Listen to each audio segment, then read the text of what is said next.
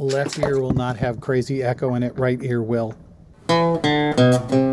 Welcome to Geeks Without God with Molly Glover, Nick Glover, and Tim Wick. We're geeks, we're geeks, we're geeks without God. We're geeks, we're geeks, we're geeks without God. We don't recognize moral authority. We don't accept divine superiority. We're geeks, geeks without God. This week on Geeks Without God, we are rejoined by friend of the show, Pat Wick. She's here to talk with us about house rules in board games. What do you do that's not really in the rules? We're geeks, we're geeks, we're geeks without God. We're geeks, we're geeks, we're geeks without God. We're geeks, geeks without God. Welcome to Geeks Without God. I am your host, Molly Glover, joined as always by my co hosts, Nick Glover Hey! and Tim Wick. Yahtzee! And today we have a very special guest because it's the episode of Holy Matrimony because we've got Tim's wife, Pat, here. Pat Wick, hello. Hello. Holy matrimony, Batman.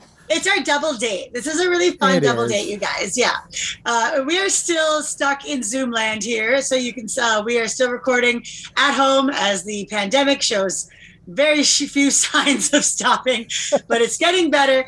And so for now, we are still uh, located in our various homes. Uh, but It just got announced that Pat and I qualify, so we can we can we can get in line for a vaccine. That's pretty exciting. That is exciting. Yeah. We uh because of this pandemic, we've been stuck home a lot, and a lot of us have been playing more board games than usual. And uh, also, the four of us are big board game dorks. Like we we play a lot of games. We go to. I mean, Pat and Tim both. I mean, Pat especially basically run a convention.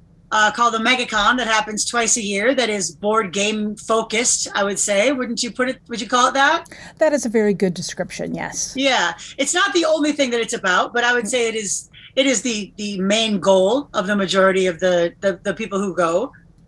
Yes, it's the main goal of the majority of people who go, but other people like crafting and other things, so it's Yeah. just chill.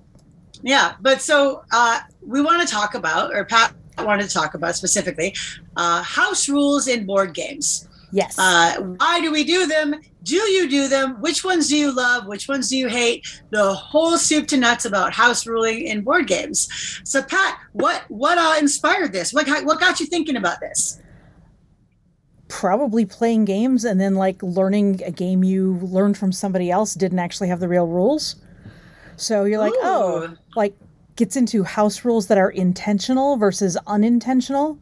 Because, you know, intentional things like, I don't know, Monopoly. Almost nobody plays them the right way, the official way.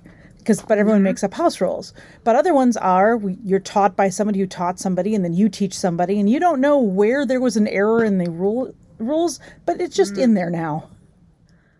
So that's interesting to me because as somebody who produces games, I read the rules always. So do you when you someone teaches you a game, do you then teach to someone else without checking the rule book? It depends on the game and how many times I've played it. Um, I like reading rules, but sometimes rule books can be, well, 30 page slogs. and some people think that's great, and others. no, it's also a matter of whether or not the rules are even necessarily understandable to be the same thing by different people. For example, in Mysterium, we we realized that it, just in the four people who live here, we have two different interpretations of what the ghost can and cannot see. Interesting. Because it's not specifically mentioned, but uh, it's like they pick out the cards, choose three of them, give three to you, and put the rest in the box. So you don't even know what the other ones they see are, is how I took that to be. So mm-hmm. I don't ever peek over the board to see what the things they're arguing about. The s- psychics are arguing about. Sure. Sure. And other people have read that to say, no, that's just how it's to go faster. And then they, but the ghost can see over the board and see all of the things. Interesting. It's, Which changes um, the gameplay for the ghost by quite a bit. Uh, that is a very distinct difference. there's um, there's a we Molly and I are big fans of the Expanse series of books and the and the show, Okay. and so we we bought the Expanse board game when that came out, and that is uh, very much designed for a set number of players, but they also made it so that you could play with fewer players as well. Just Uh, two.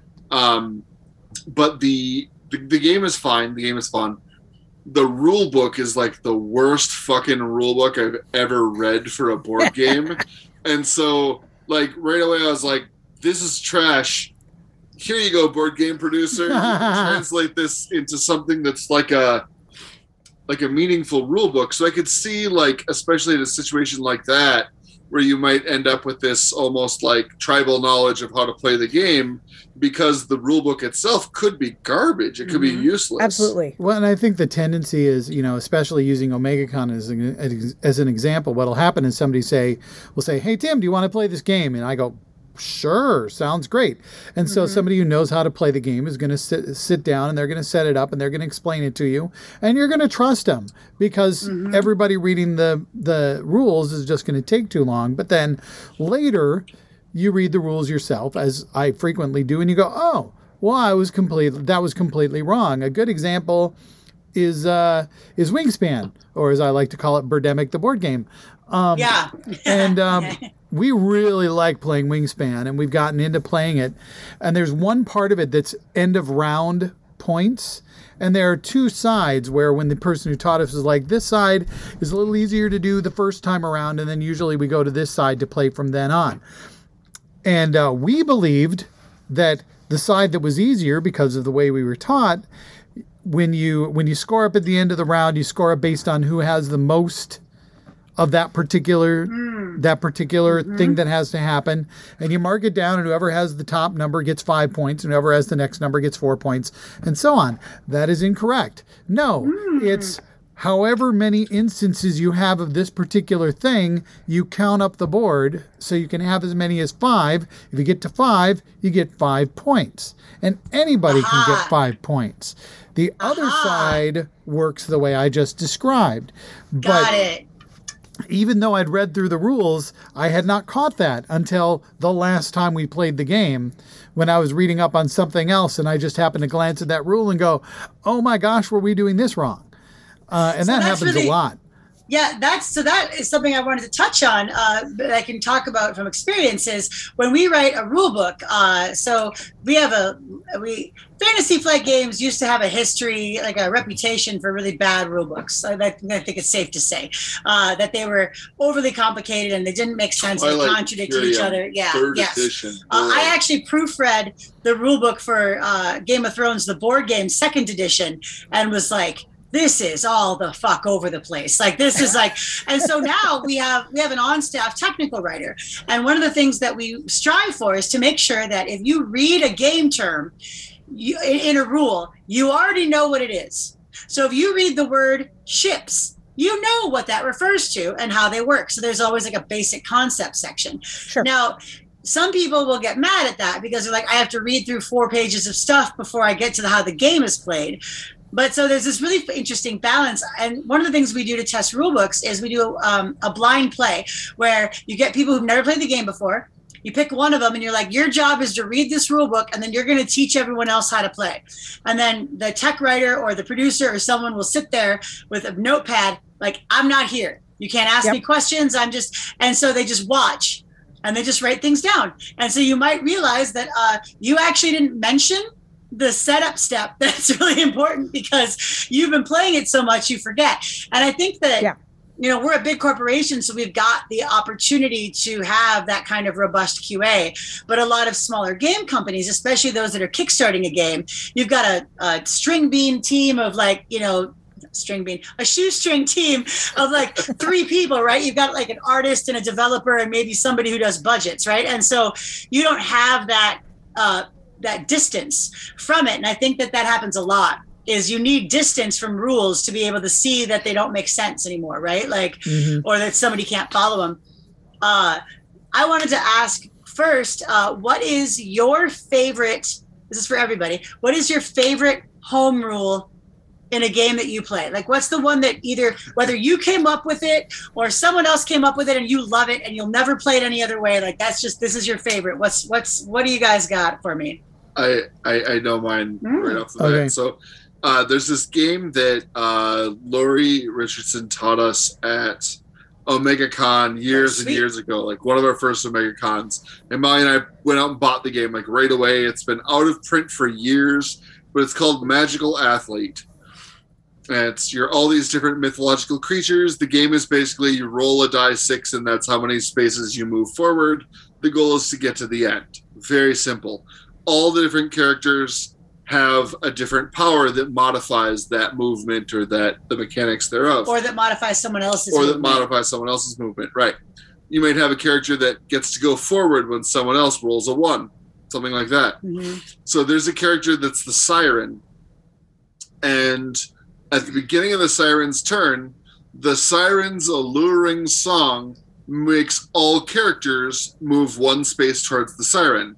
That could be one space backwards if you're ahead of them, or one space forward if you're behind them Mhm. the house rule is when you're playing the siren and it's the beginning of your turn and your alluring song is sung to summon the other players closer, you have to sing the siren song and it's something like Because the first person was like, I'm gonna was like sing. It's like, oh, my alluring song draws you. It was like, ah, like just, and now that just became the noise. and And now you got to do it. and Lori actually made a cross stitch for me that is the siren, and on the bottom wrote like all spelled out phonetically. like that is the, the the alluring song. Oh, it's enchanting. I can't look away. Like, I can't help but to be drawn forward. yeah, that's all right, Tim or Pat, what, what's your what's your favorite? Gosh, I'm trying to think of like a specific one.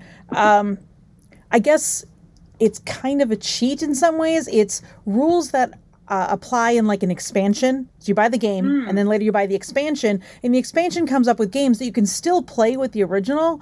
And we're like, if we really like that, we're going to use those rules. Ah, So that's sure. kind of a generic. It's like the game company has said this is okay, but you don't necessarily have to use those extra pieces to do that. Got it. Yeah, Battlestar Galactica has a lot like Yes. that. Yep, yep. that's I like those because it feels like a um like a patch sometimes, Yeah. right? Like Mhm. they can't really software patch a game. Errata is Tell really about it. is really tricky Yeah. uh, without like you know printing a new manual and, and throwing that into the game box, which sounds dreadful. Um, I like an expansion that has better rules and using those even if you're not playing with the expansion because Yep. those are written with the benefit of experience. I worked on Rebellion expansion for Star Wars Rebellion: Rise of the Empire, and uh, in uh, it, even Corey, the designer, was like, "I'm going to fix combat." Because like combat just didn't work as well as they wanted in the original, so he figured out a way to fix it. And people will even say, "Oh, you got to get Rise of the you got to get Rise of the Empire because that just fixes the combat." And that's like like Sure. a patch. Yeah, totally. I like that. That's a good answer, Pat. There's Uh, sorry. Yeah, I don't having a having a really specific. I re, I had one in mind and I just cannot bring it in my head, which really ticks me off. But uh, I think um, one of the things that, gosh, from from role playing days, even though I haven't role played in a while, um, the whole idea of uh, uh, encumbrance, kind of kind of just like we never fucking bothered with it Yeah, because yeah. you know oh you found a bunch of gold. Well lucky you you can't carry it. Whatever. Everybody's got bags of holding. Whatever. Who gives a shit? First Yeah, yeah. first magic item you find is a bag of holding because more worrying fun. about yeah worrying about putting down weapons or whatever the hell you got to worry about just mm, i don't i don't give Mm-hmm. a crap about that that that business business. So it, it's it's the least fun part of video games too, like uh, Fallout or um, you know any sort of like role playing ish type Wasteland that sort of thing. Games where all of a sudden you know you're playing a first person shooter and you move super slow because you you picked up some junk off the ground and that happened to push you over the limit, or you know. in- Yeah, in, in tactical games, same thing. It's so it's it's not a fun mechanic. Yeah i mean in breath of the wild you can carry as many goddamn bokoblin guts as you want right it's yeah. like Yeah, because right. who cares who cares if you got too many bokoblin guts whatever um Yeah, yeah, hundred percent. I, I really like so it's I wouldn't know if, I don't know if I would call I don't use a lot of house rules.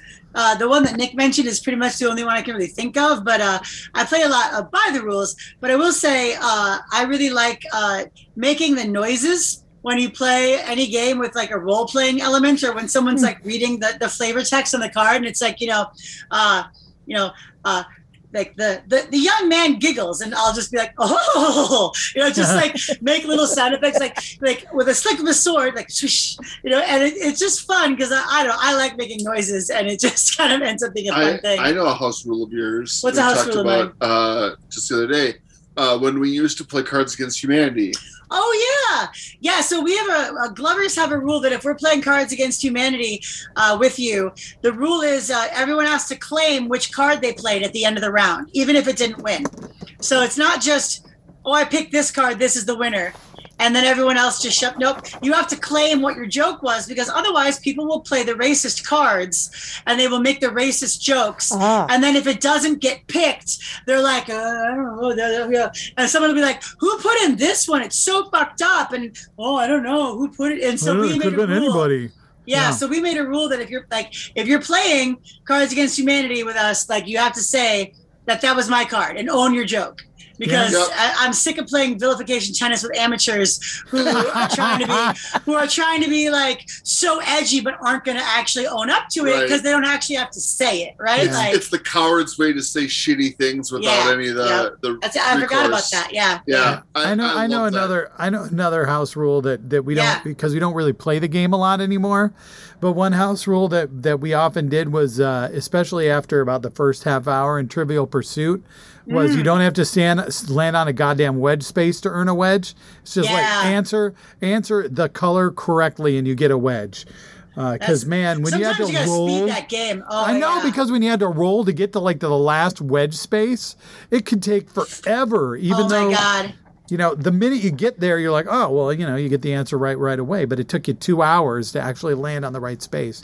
So that was Yeah. just like the mechanic that they built in to make it just luck whether or not you could actually get to the right space to earn a wedge. We, we thought that was dumb. And we, We did it similarly, where if you crossed a wedge space, it counted Oh. as uh, it counted as being on a wedge space. oh, that's cool. so, that's smart. So if you if you rolled too few, ah, you got to get it next time. But if you rolled over, it was like, okay, that counts. You crossed the wedge gate, as Sure. it were, and so now you get The wedge now you can get it. You can ask for a wedge. Yeah, That's, yeah. You know, this this makes me think of um, the the change in mindset that occurred in video games over the past maybe like 10 or 15 years and that's that there are so many video games that you don't really game over anymore Hmm. there you don't really run out the concept of running out of lives and the game ending and having to start over that's not really a thing anymore there aren't arcade thing. there there are some more like hardcore, especially indie genre games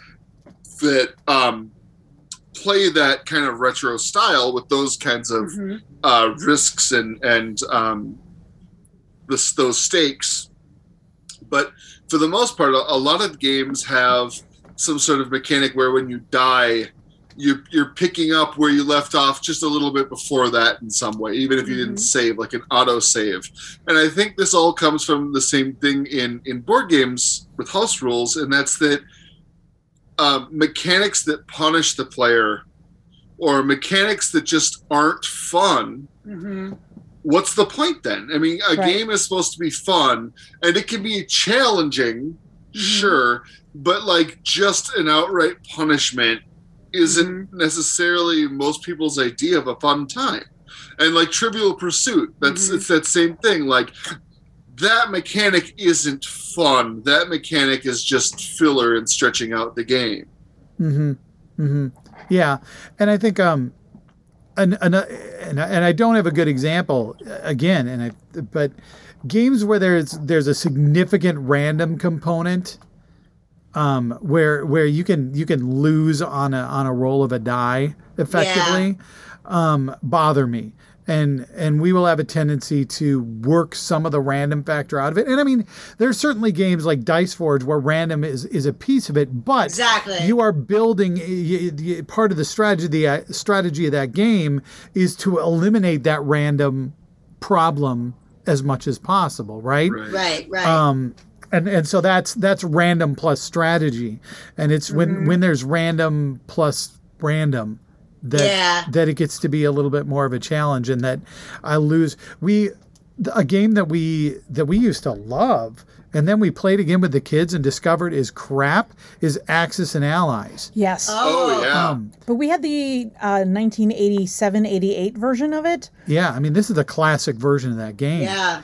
Uh, And- uh, Risk, uh, Shogun, Axis Yeah. and Allies. Mhm, All yeah. those games you thought were super complex back in the day are actually just rolling dice. It's rolling dice and crossing your fingers, you know? Yeah. Um, and I, I, those are games that it's like you can't even really come up with a good house rule to to really to really change the fact that it all comes down to dice rolling, and you could have amazing strategy, and if the dice don't agree with you, then you're fucked.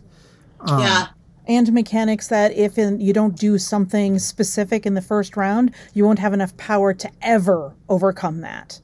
Right. Mm. Yeah. There's so like the, the thing that I and I know what we uh, there's a lot of cooperative games that have been coming out lately. That Mhm. seems to be a really a really big trend, uh, and I think a big strength in cooperative games is the what I, we always call it at work. We always call it the hand waving of cooperative games because you can just be like, whatever. Let's just say you did that. Like Yeah. it's like because someone can be like, oh, I forgot to use my power and I would have regained two health. It's like whatever, you did that.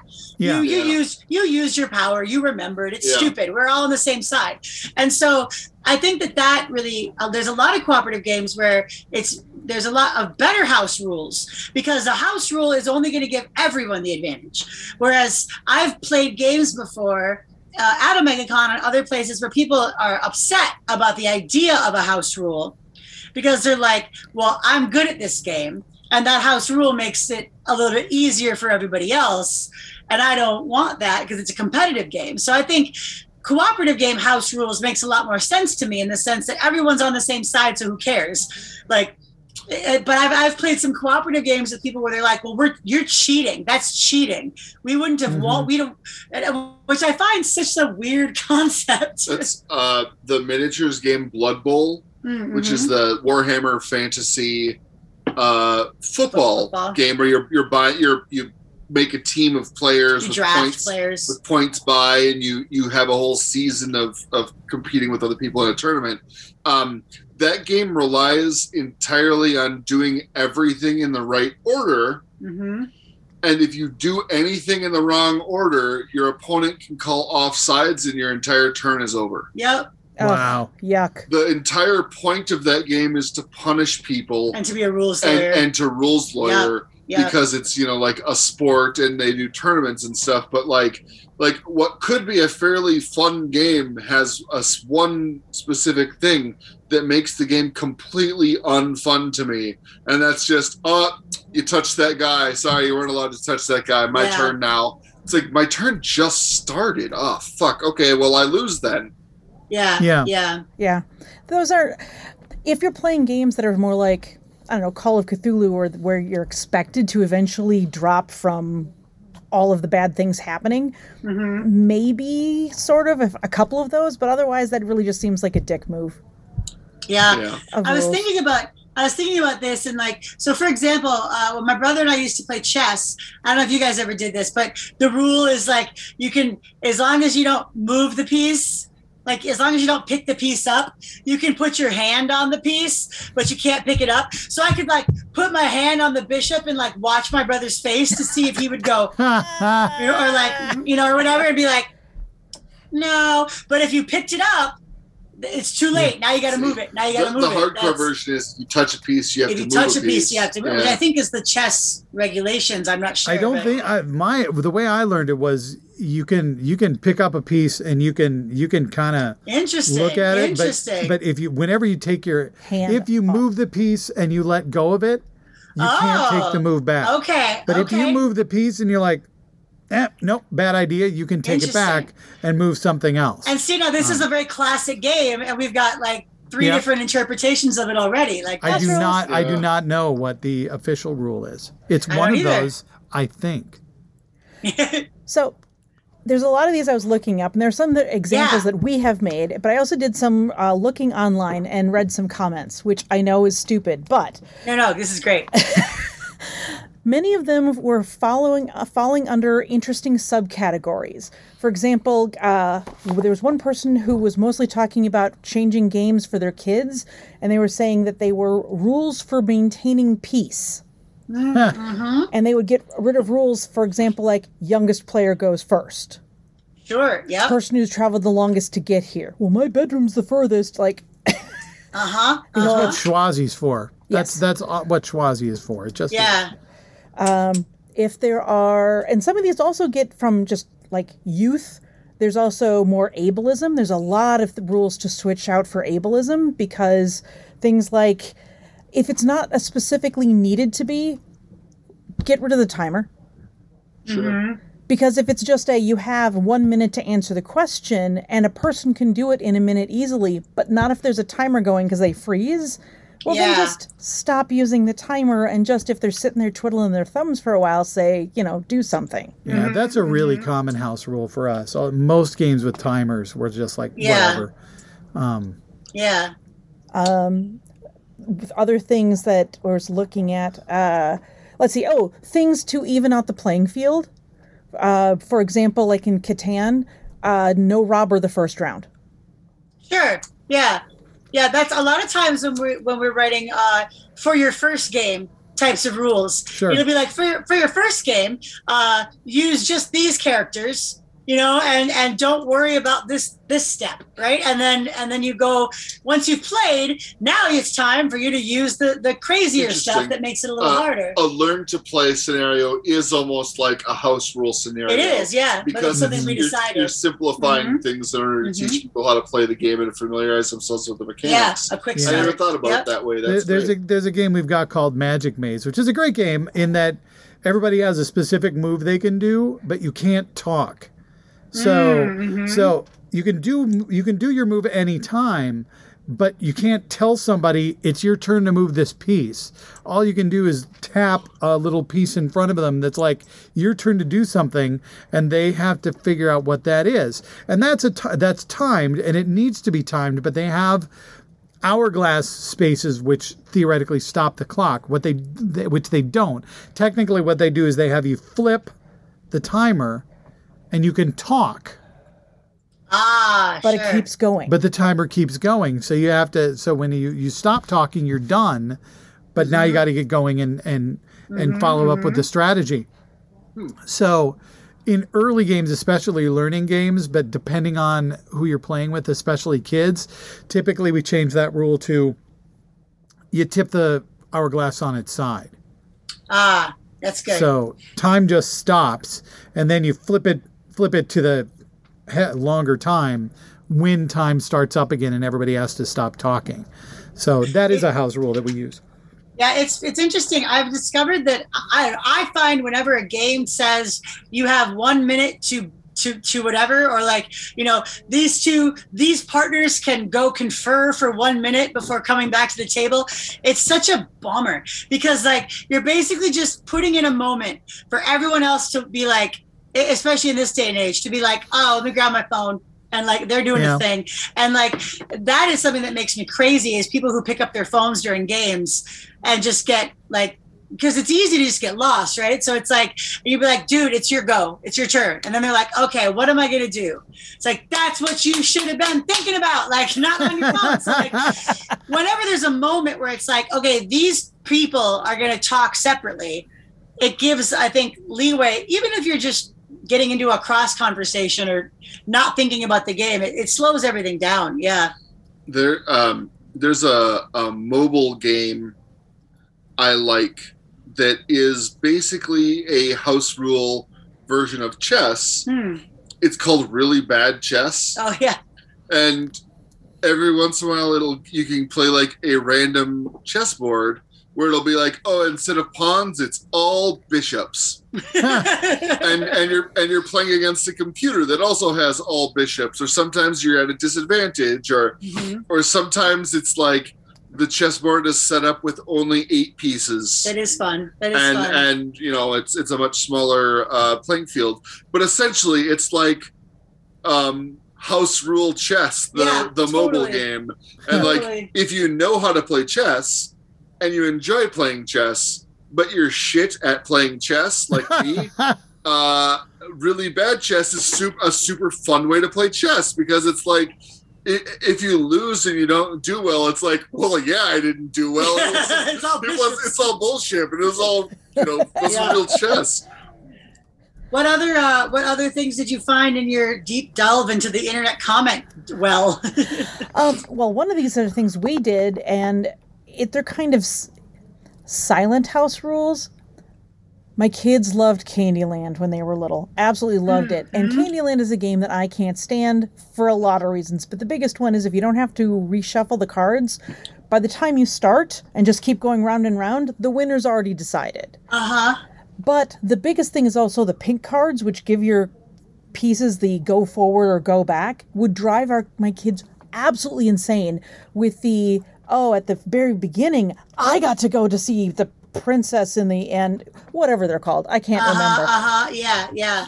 And then, or at the end of the game, they would have to go way back to the beginning to the plum tr- gumdrop tree or whatever. Yeah. So I would ahead of time take all of those silly pink cards out, sh- put them in order, and then put them every like like lift up a piece, put the first one, second one, third one. So the gumdrop going to the gumdrop tree was going to be one of the first ten cards. Going to the next one was going to be in the next one, so that it would be a little forward or a little back. So that was also helpful because otherwise, my kids drove everybody crazy. That was part of the keep the sanity. My mom also stacked the deck to play Candyland, but she stacked it so that I would win in like five minutes so that Candyland would be done. it would be like, oh, another double space for Molly. And I'm like, I'm really good at this game. Like, and then it'd be like, I guess we're done. We played Candyland. That's that's a I, game. I that's don't so blame your mom at all. Right? It's a game that's so predictable that it doesn't even need players to determine the winner. now this Like once you've Yeah. shuffled the cards together, you can be like, there are three players. Okay, player two won. Yeah. So this leads me to something I wanted to ask you about too. And Pat, I know uh, Tim doesn't drink, but you do imbibe on occasion. And I Okay. wonder, have you ever? Because we did this when I worked at uh, a game store. Have you ever taken like a pretty simple children's game, for example, or a simple game, and turned it into a drinking game? No, but that's more on my personality. Yeah, we we I did this with a game called uh, Pengoloo, which is a very simple children's memory game. They're wooden penguins. They're hollow. You put them over colored eggs. There's two Oh. of each color. There's five memory game, sure. Yes, just a memory game. And so we made the rule that you know if you if you match, you have to take a drink. Uh, specifically a shot, preferably, uh, because then the more you win, the drunker you get, and the harder it is to win. So the end game of Drunk Pengoloo was everybody a little too drunk to remember where anything was, and trying to like figure out. But like, yeah, that, that's. I think there's some. Uh, we had a game that we played called uh, uh, Battle Shots, which is battleship. It's it's a battleship Right. board, Mhm. but it's shots. So it's like Oh, yeah, we would do yeah. we would do it with beer, you know, and so you would just be doing Or, shots uh, of beer. But we had we had a shot glass chess set too. yep, shot glass and, chess. and the the debate there is always well does the person who took the piece drink the, sh- the shot of what they took or does the person who owns the piece uh huh. take the shot Uh-huh. and I, I was always of the opinion that the person who took the piece has to take the shot because you have a, a balancing It system levels the built playing in field. to the to the game Yeah. level the playing field if if someone's substantially better at chess well why- why play two games and see who wins the second one Okay, excellent. All right. Well, So- maybe it's just me then. Possible. I mean, those would be fun, but honestly, it'd be for, more, for me things more like high quality chocolates. oh, sure. Yep. Yep. Wouldn't That would be necessarily a fun way to do it. stop me f- like having a good mental ability, except that maybe I'd be eating chocolate too much to care. Yeah. Someone, yeah. someone needs to make those. Uh, what are those? Those chocolate assortments? With, with the, the like Werther's, Russell not, not Russell Stover. Yeah. Yeah. Someone Russell Silvers needs to come up with a uh, a a chocolate assortment chess set where it's it's two You sets of, of yeah. chess pieces that are assorted chocolates, and it's like, oh, you took a pawn. Ah, I eat another coconut for you. So another one oh I remember when that actually st- started this whole thought process. The very end game of Mysterium where you get to the very end and the ghost has to come out with what three cards are going to try to figure out which of the psychics had the correct vision. Mm-hmm. And the way the game plays is that, like, if you only earned one card, you see one card, and then you have to vote, and then two cards they vote, and then the people who get to see all three get to see all three and vote. But there's no communication or discussion mm-hmm. at all. Even though there has Okay. been for the rest of the goddamn game. Yep, it's the end game. Yep. And we just decided we hated that Sure. because Yeah. like you've been talking this entire time, and most of the time it was lost playing with people who, well, didn't quite understand necessarily how other people thought. And when you mm-hmm. have, I don't know, my kids who have both have Asperger's and don't understand, all of a sudden the game was always lost. Yeah, the same with Spyfall. The first couple times I played Spyfall, it was at OmegaCon, and uh, several of us were pretty inebriated, and and so and as was the person teaching the game, and so they kept teaching the game and then being like, okay, no, wait, hold on, hold on, hold on. No, no, no, wait, wait. Okay, hold on. I got ahead of myself. That's not. So you okay? So don't worry about that. Don't even. Okay, so just go go back to what I said at the beginning, and you're like, oh my god, I don't know what's happening. And that's a game that's kind of complicated because if you don't understand, if it's like, and then you just ask questions. You ask questions that help you figure it out. And it's like, well, well, what do I ask? It's like any question that's going to help you figure it out. Which, if you're not like, I guess a, uh, an outgoing person or a theater person or someone who's doesn't care if you win. If you're really like a person who it matters to you if you win the game, that can be a very frustrating place to be when you're just told ask any question something that will help a game you've never played, right? And once you play it, you're like, oh, I see. Yes. Uh, okay, let's play again. But that first play experience can be so negative and frustrating that a lot of people I know won't go back. They played Right. it once and they're like, I hate that game. It doesn't make any fucking sense. Like, mm-hmm. yeah. Yeah. Yeah. Um, So other uh, house rules that I was that I some of these are just fun. Like Yeah. uh, I saw somebody who decided that um, they added railroad pieces to Monopoly, and if you owned a part of the railroad, you could just take the railroad to the next railroad as part of your move. Oh, that would make it really hard to, to the first person who gets railroads basically just wins the railroads. Could be, but you have to own at least one to use it. And it was just some of these things were just really fun Yeah. trying to make some things. Other ones were other A new spin. I mean, anything you can do to try to make Monopoly fun, I'm I'm all in favor of. Right? Because because yeah. You're not a you don't love rampant capitalism being taught to children. Owning real estate is the what it's American teaching, dream. what it's supposed teaching children is that rampant capitalism is boring. yeah, no shit. Um, other things like uh, oh if you if the person you're playing with doesn't understand what's on a card say for apples v, apples or other things um, they can draw a new card Sure. Yeah, I've always. I think that's a good one. It's like salad bowl. If you open up the name at salad bowl, you get as long as you need before you say go. So if the first one you open, you're like, I have no idea who this is. It's like cool. Take all the time you need before you say go to figure out how you're going to get us to guess that first one, right? Yeah. Like so everybody Like, gets one. be to- right. Yep. Yep. Yep. I think Salad Bowl is another example, though. I, I mean, it's a game that we play that's almost entirely a house rule game, right? Mm-hmm. But it also there's shorthand that comes into play with that with that game as well as as names keep popping up and again and again. Hell, I haven't played it, but there's one of them that's him again, right? oh that was uh, fatty arbuckle but Fatty that, Arbuckle. that Yeah. fell Yeah. out of the wayside Well, yeah, but I mean, there was th- But that for a was from, that was from Times Up, wasn't it? yeah but it Because Yep. it's Whatever. there was another one that was It's the same Caligula. game, basically. There was another one with Caligula that started with the with somebody giving the clue Roman Emperor fisting, and and it got Just to the point. Became- Anytime we played the game, all you do is just go fisting, and everybody was like Caligula. Yep. Yep. Yep. And and when new people play the game, you're like, well, we got to let you in on it because it's unfair Right. otherwise. Everybody It has to know becomes that fisting is Caligula, um, and him again is Fatty Arbuckle.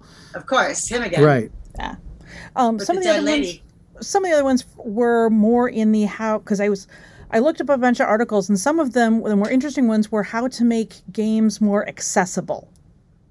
Yes. So, for example, Clue, get rid of the dice.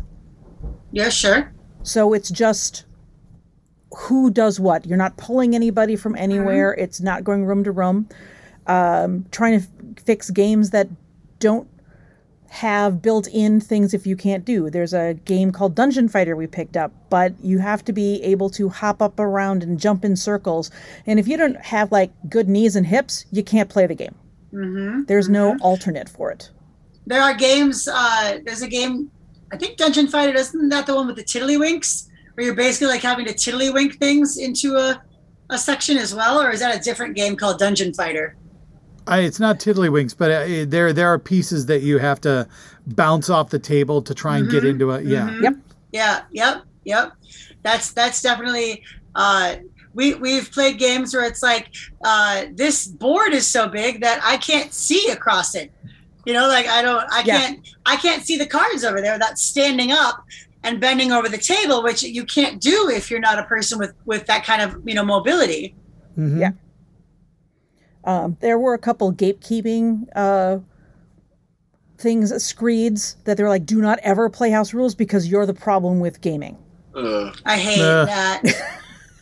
And- Gaming yeah. is for fun.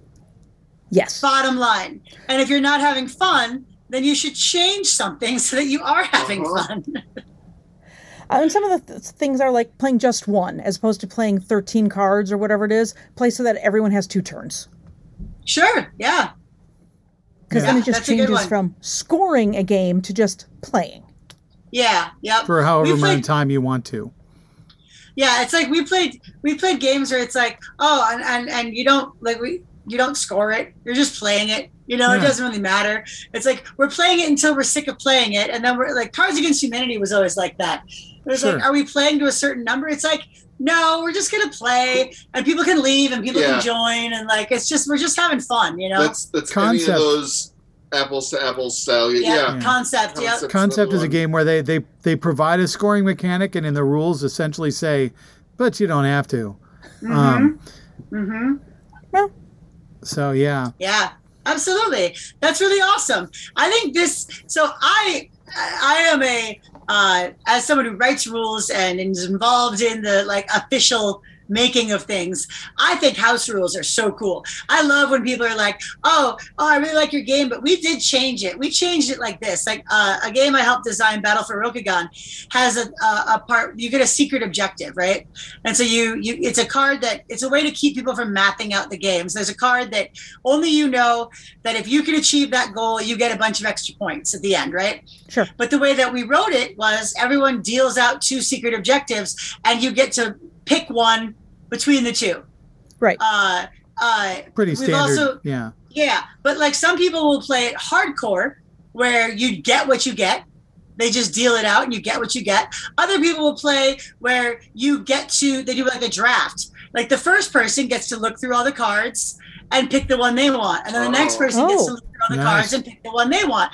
And so, like you may know who picked things before you, but you don't necessarily know except for the first player and the second player, they might know, but only if you've got all the cards memorized. And there's like 15 of them, so that's you know Right. maybe, but yeah. So it's it's interesting to hear the different ways people chose that. You know, I, I think house rules are really cool. I think they make games fun. and how they can now be in expansions or official on the game's websites because Yeah. game manufacturers like, oh, these Yes. are cool variants. We will make them official cool variants. Exactly. We call them variants. Exactly. They're not house rules. They're they're, they're variants. Yes. Uh, so it's time to get on to five questions. Five Uh, questions. Yeah, yeah. And Pat, you wrote five questions for I us. did. All And- right. I am very excited to hear these questions. Hit us. Hit us with question one. I'm excited too. And Yeah, I, I you don't should know be. them. Good. Okay, so a game that's out there that you've tried hard to like, but you just kind of don't, but everyone else does. I got an answer Mm. for that. That's easy. We've already brought it up. Cards Against Humanity. I Mm-hmm. seriously, I I love apples to apples. I think apples to apples is a blast, but because we do vilification tennis, to me, Cards Against Humanity is just fucking vilification Yeah. tennis, but not being creative. Yeah. I, I yeah. kind I kind of hate it. Every time I've played it, I've kind of hated it, and I feel bad because I have friends that love it and it's fine. And if you lo- if you're listening to this, you're, oh, I love Cards Against Humanity. That's great. It's good for you, but boy, it's like I make a living doing Cards Against Humanity, and it just makes it boring as dirt to me. Yeah. I feel like that that uh, is not fair to what we do at Ville to compare the two because like like they are the only thing they have in common is that like the humor is dirty Yeah, or, or, you're right. or You're right. It's it's I I there's this assumption by a lot of people that oh you're in Ville you would love Cards Against Humanity. Mhm. It's like actually I fucking hate that game. Yeah. like yeah, I will say I I tried I I I don't hate any game. I don't hate any game. I don't I wouldn't give it I don't want to talk about it in a bad way. That's just not like how I do things in terms of my job. But uh, I will say uh, I just can't get into Gloomhaven. We tr- I tried so hard. We played it a bunch. Uh, we played it with Nate and I really did. I tried my best to get into it, but I I am a I am a, an agent of chaos in games. Like I was, I want to go do the side quest. I like to play the silly thing. I want to make the weird choice, and that doesn't always go well with Gloomhaven. Mm-hmm. And I'm not super strategic when it comes to stuff. So Gloomhaven a lot of times ended up me being like, "Well, what do you guys want me to do, or what should I do?" Because I want to make the people I'm playing with happy, and I want us to win. And I kind of don't care because I don't really get to make my own choices too much Hmm. and I felt like I was always failing. Like I just any choice I made, I felt like I was kind of guessing. And even when I felt like I was getting good at it, it just it's so much to set up and it's so much to play that it it the thought of playing Gloomhaven makes me go, okay, okay. it's like uh, it's just like so tiring. it's like uh, uh, Arkham Horror with you too, where it's like there's like a we've gotten to a point in the game where with your character there's basically like a right thing or like a best yeah, thing to do, Yeah. and it's like people will be like, well, what you should do is this, this, this, and you're like, nah, I'm gonna go do whatever. Or it's, like, well, we- okay, we're not gonna win guess- then. yeah, It's like- of Yeah. Yeah. yeah. It's like we should do this. I'm like, okay, I guess that's what I'll do then, because I want I want everyone else to have fun. But if I was Mhm. playing this by myself, I would see what I had to do to break it to lose. You know, like because that's you know, it's just that's how I play video games, right? Like, what happens if I what happens if I don't go save her? What happens if I go fuck off and do something else? yeah, yeah. So that's Gloomhaven. I wouldn't say I hate it. It's a great game. It's just not my. It's just not to my speed. I'm a much more casual gamer. I am a filthy casual, hundred percent. I uh there there are a lot of word games that I really do not like. Um like Scrabble's okay. I'm trying to think Boggle. of I'm trying to think of games in particular that that I'm because I have dyslexia.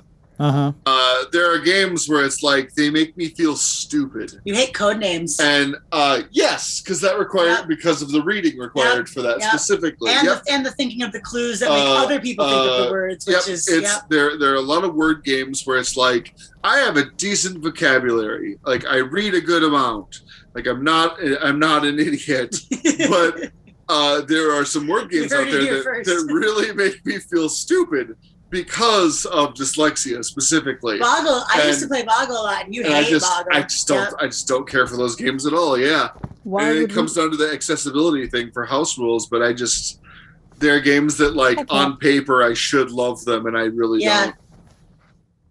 Oh, look, cat. So, What about you, Pat? uh, well, fellow dyslexic, why would you want to play something like Boggle? That's the way they look, anyways. yeah. Um, uh, for me specifically, a game is God. Was it Perpetual Notion? The game that the kids love Yeah, playing. they and we love it. just- They love it. It's a game that is meant to. Uh, you start off with like a card that just describes something. So like it is round, and then some, and you have a fistful of cards that are just descriptors that can add that. Uh, can be electronic. Don't peer, put near water. And everyone goes around the table and places one of these on there as everyone's trying to keep what you know something in their head that could fit all of those words Um, which is kind of fun. And then somebody's like, wait, no, how can it be both this and that? And then you got to defend the word. Uh huh. Uh It might be a far more fun game for a super late night and possibly slightly drunk for people who don't care about points. In our house, it is horrifyingly awful because they will argue over the dumbest little thing, but we usually by the time they've got like nine or ten cards, and each card I can't remember, say is worth a point, first person to fifteen point wins. So if you finally call somebody on it, then you have an argument as to whether or not bread can qualify as can be electronic, but also not near water. Like Uh-huh. it's Uh-huh. it gets into the level of esotericness that just drives us a little insane. We hate this game. I but- get that. I get that. And the kids Better- think it's Our great. kids love it because they love the Because they arguing. like fighting. They like the arguing. Uh-huh. Yeah. Uh-huh. So there Yeah, are games when, sense. say, I'm not playing a game and the three of them play, I will get the two kids upstairs within the first 10 minutes. All right, you are going to be the arbiter of this decision. Do you think bread can be electric? Like, what the hell are you talking about? and it's inevitably, well, you saw that thing on uh, so that science show that if you put electrodes in, yeah. it can actually transfer s- through the starch proteins. And I'm like, oh my God, I think I want to Yeah. die now. Yeah. Yeah. No. Just not a good Yeah. game to play with That's people who are pedantic. All right, next question. Uh, what is a game you would love to teach somebody post pandemic? Oh, Hmm. uh, so uh, there's this company that has been kickstarting games. They're uh, apples to apples style games where there's a judge each round and everyone's trying to, you know, um, contribute like the best or funniest answer that gets judged. They've had three kickstarted games. The third, the third one is just in Kickstarter now. The first one is called Charty Party, C H A R T Y, where you are given line graphs and bar bar graphs and, and charts, and you have to say what those are charts of, right? And the, the Oh, funniest okay. ones win. The the second one is called uh, Puns of Anarchy, where there will be a uh, a topic like uh, food, right?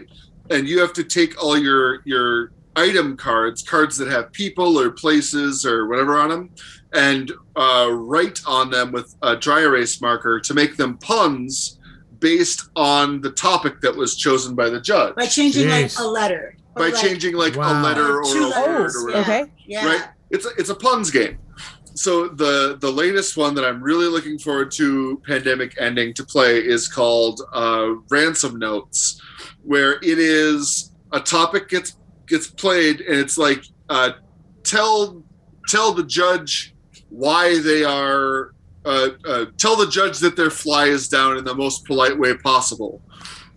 But then you have to write your note to them using a very limited number of magnetic poetry um, Words. words Oh. on them. Okay. Y- your your submission card is a metal plate, so you have to pick your little magnetic poetry Mm-hmm. tiles to tell a message to the judge that their fly is down, And then they're going to pick one. and then they'll pick whichever one is the, the That's best or the funniest. So it'll be like, "You are embarrassed, horses are loose," or something like yeah. that. Like, like you have to. Yeah, they're that's they're, they're always going to be a little bit nonsense, but I'm I'm really looking forward to playing those games with people. I'm very much looking forward to teaching people Fallout Shelter. Uh, Fallout Oh, Shelter yeah. came out during the pandemic.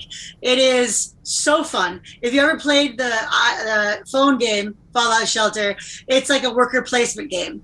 So we made a board game based on that, and it's it's you you build rooms with different cards. The different spaces on the on the cards get you different things. You're earning, you're creating resources, and then spending the resources and trying to get the most points at the end.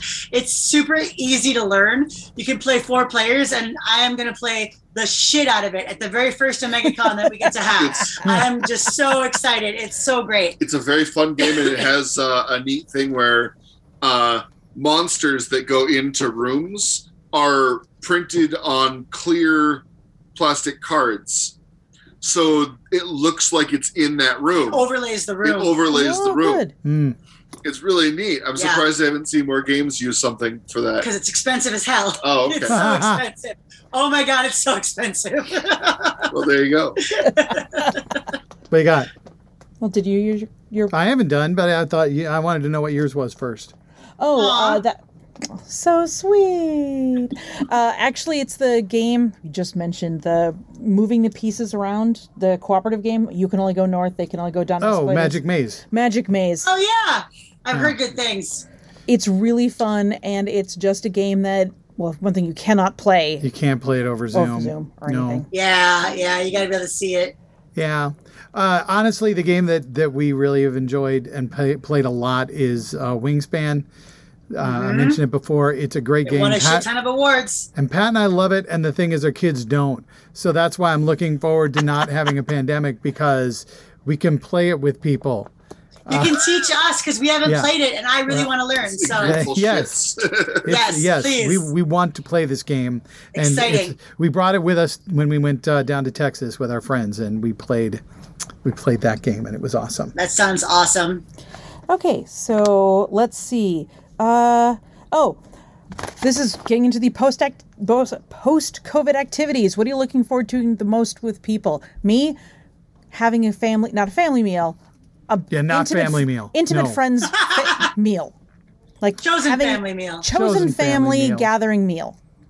That's I- one thing I'm looking forward to. I, I can't wait to go out to a restaurant, uh, specifically whether it's just me and Nick or getting a bunch of people together. Whatever. I just I miss going to restaurants so much. I love it. I love having a, a meal I would never make myself. I love getting a cocktail I would never be able to make myself because it has crazy ingredients and just like the way it feels to just have like a a, a good meal and like you leave a big fucking tip and you just you go outside after and you're like oh fuck that was good. Oh god. And everyone's like yeah that was so good. Uh, i just can't wait for that. And then the the long minnesota goodbye where you hug each other and you hug everybody and you say oh this is great it's great. Okay well we'll see you later. And you all start walking the same direction. You're like oh this way? Oh we're this oh that's funny. Oh we're this way. Okay all right. And then you got to do it all again when you get to the corner where you actually do split off. Like yeah i can't wait Oh, yeah, uh, Nick, yeah. Nick is looking at me, and I had an answer, and now I'm like, I do not remember. I don't Um, mind if you want to read that.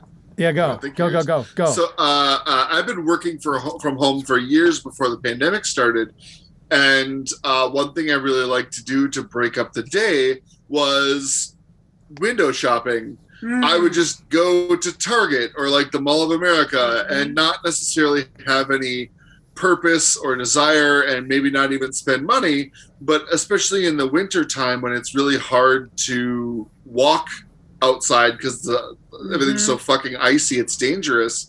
It was a nice way to stretch your legs see some human beings and and mm-hmm. just kill some time and like get out of the house and now it's like every time you go out in public you're you're adding risk Mhm. yeah, and so i can't justify Yeah. you know these kind of recreational Yeah. shopping trips even if i'm not actually it's got to shopping. be a shopping trip with a purpose. Right Yeah. yeah, And, and, And we're not curbside. browsing. No browsing. Yeah. We Yeah. get what we need and Get we fucking leave. get, Yeah. get in and get the fuck out of here You're yeah. lucky we didn't do curbside delivery so they could screw it up. right yeah I, and i I'm, I'm really looking forward to that even though it's not very social uh Yeah. yeah It is. It is. It's it's it's extrovert social in the It's way that you're just around people and you're getting people's energy. right Yeah. I Tim, what's um, yours? Right now, uh, we we lost a cat right before the pandemic started. We've always, well, for most of our most of our cat owning lives, have had somewhere between three and four cats, Mm-hmm. and right now we have two, and I'm ready for another cat, but we don't want to. We don't want to. We don't get cats without having a chance to meet them first and feel like they're the right the right personality to come into the house. So, I would really like to be able to get another cat. Um, we were yeah we're, we were thinking about getting a kitten too, and then we moved because yeah, Triscuit's Triscuit's twelve, so he's starting to get older. So it'd be good for him to have a kitten because you know it revitalizes an older cat to have a kitten around and yeah so but we're in the same boat like we don't just want to like oh my cat's having kittens who wants one like it's Yeah. like no i want to i want to go like maybe see a kitten at a shelter or something Yeah, and we had we had somebody whose cat was having kittens, and we're like, we'd love to get one. You know, is there any way we can work out an opportunity? You know, like have the kittens on the porch or something. And it just Mhm. wasn't going to work out. And it's yeah like, without yeah, being able to meet the kittens, we just didn't feel comfortable yeah that one. Bring it over to our house. yeah Okay, was that question four or three? That was three. So this that is was four. three. Okay, four. Going on to moving. Uh, you guys just moved. Tim's mom just moved. Talking about downsizing and getting rid of stuff. This is the what's the last non-essential thing you'd get rid of, but has value. So Ooh. photo albums don't count. Journals don't count. Something that has Yeah. somewhat of value.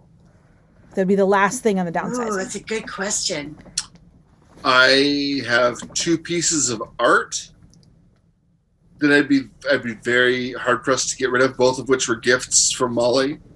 I have a stained glass uh, Doctor Doom that she commissioned for me, Mm. and then an, an oil painting portrait of uh, our old cat Hot Pocket, who passed, who was my my first pet that was like my pet Mhm. as an adult, and so and those are both like very precious to me and not something I I need, and not really a ton of value to anyone else necessarily, but valuable nonetheless. I'd Yeah. be very I, it'd be hard to pick. I have a T-shirt that I stole from Nick when we first started dating, and I wear it all the time. And it's my it's a pajama shirt, and I love it. And I it is it's gonna fall apart one day because at this point I've had it for 15 years, and he probably had it for a few years before that. So I probably wasn't kind to it. it's uh, it doesn't have any holes yet or anything. It's way too big on Well, me. it has like It's- three or four holes. You know, it's like yeah, it's well, of and course, yes, it has a head and a neck. Yes, yes. Ugh. But uh, I would not, I would not, I will not give away that shirt. That'll be the last. That'll be the last night shirt I own if that's what it comes down to. I'm looking around uh, this room and all the nerd stuff, mostly like big Lego builds. And I guess if I had to pick the Lego builds that would be the last to get rid of, it would be the the Cinderella Castle, Disney Castle, because it's just fucking awesome. Mm-hmm. It is And- really awesome. And the Saturn V rocket, which is right over here, because it is also pretty awesome.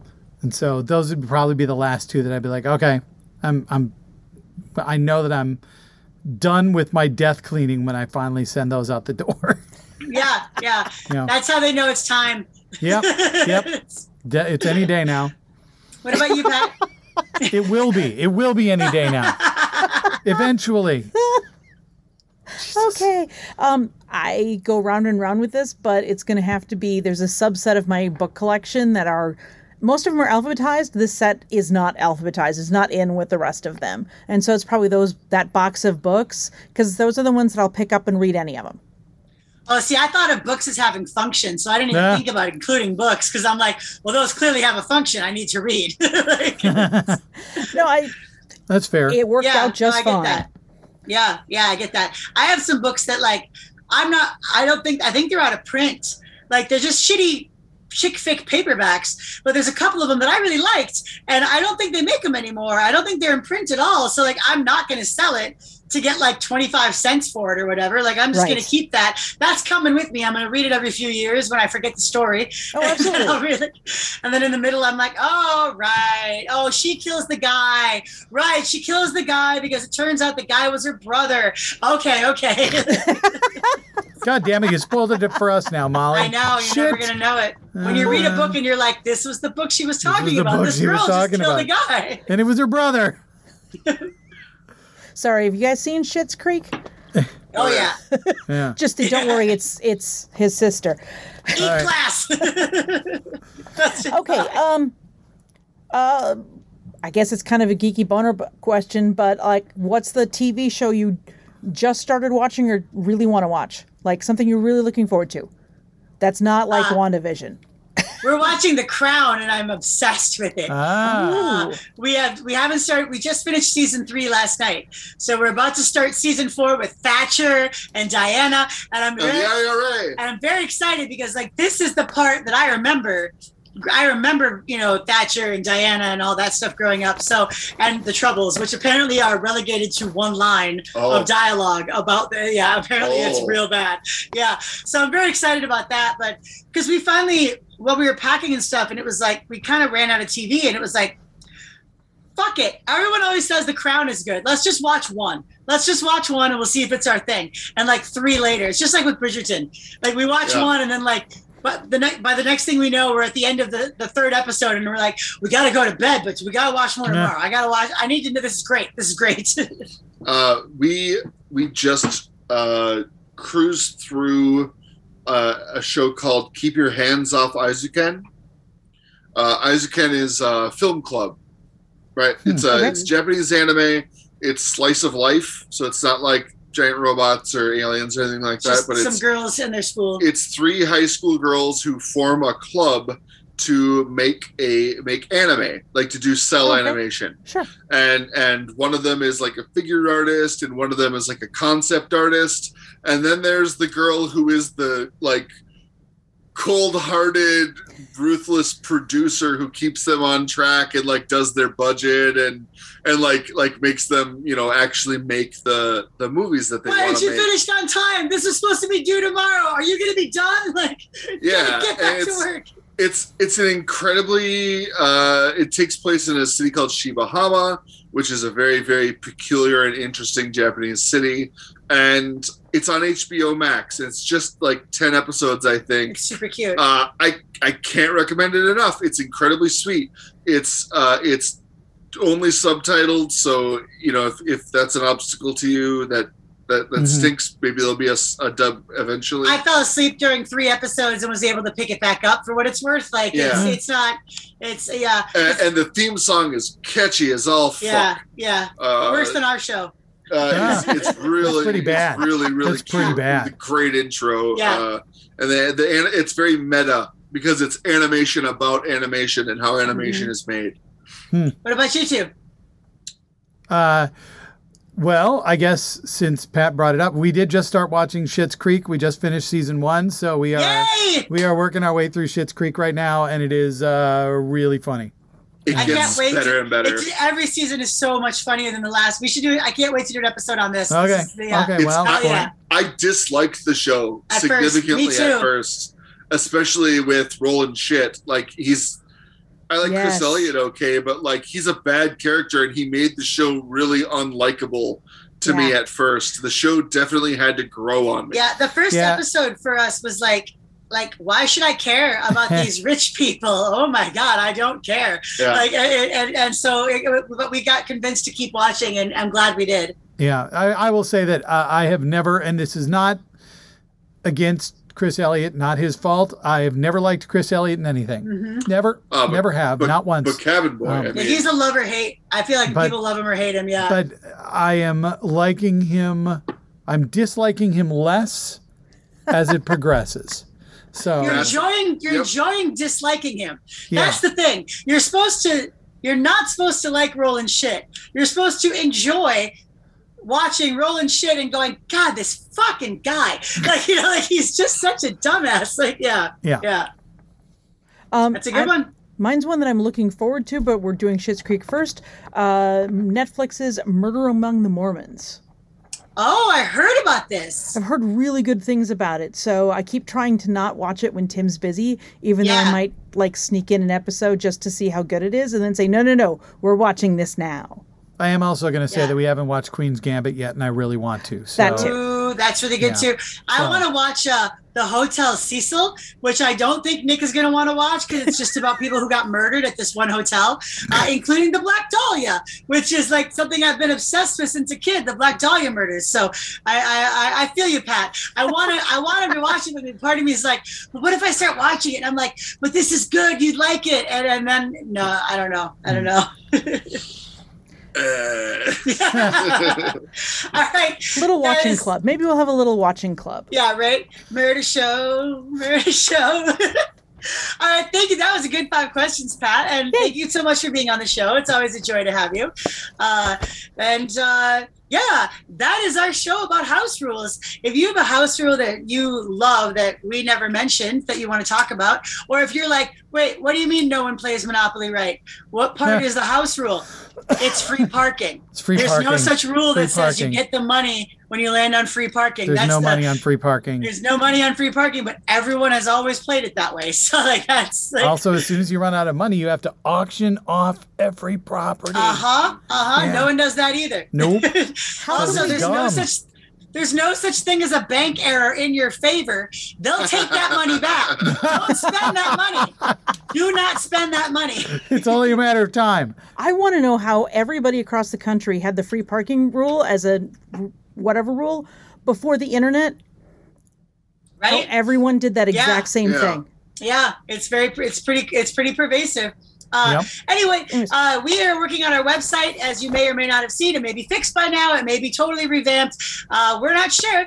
A wonderful Jeffrey Brown, friend of the show, is working on it for us, and uh, we are very excited. That is thanks to our patrons. Those of you who gave us money on Patreon every month, you are the reason that we are able to have better sound equipment when we're not in a pandemic, and better website, even though we're in a pandemic. Ooh. Yeah. And uh, we really appreciate everything that you guys do for us. Even if you don't support us, we very much appreciate your support by listening. So if you don't have the funds to help us on Patreon, we'd love it if you would tell a friend about the show. Let them know that you have a podcast. Everyone's all done with their podcast at this point. They're like, what should I listen to? I'm looking for something new. Mm-hmm. Turn your friends on to the beauty of Geeks Without God.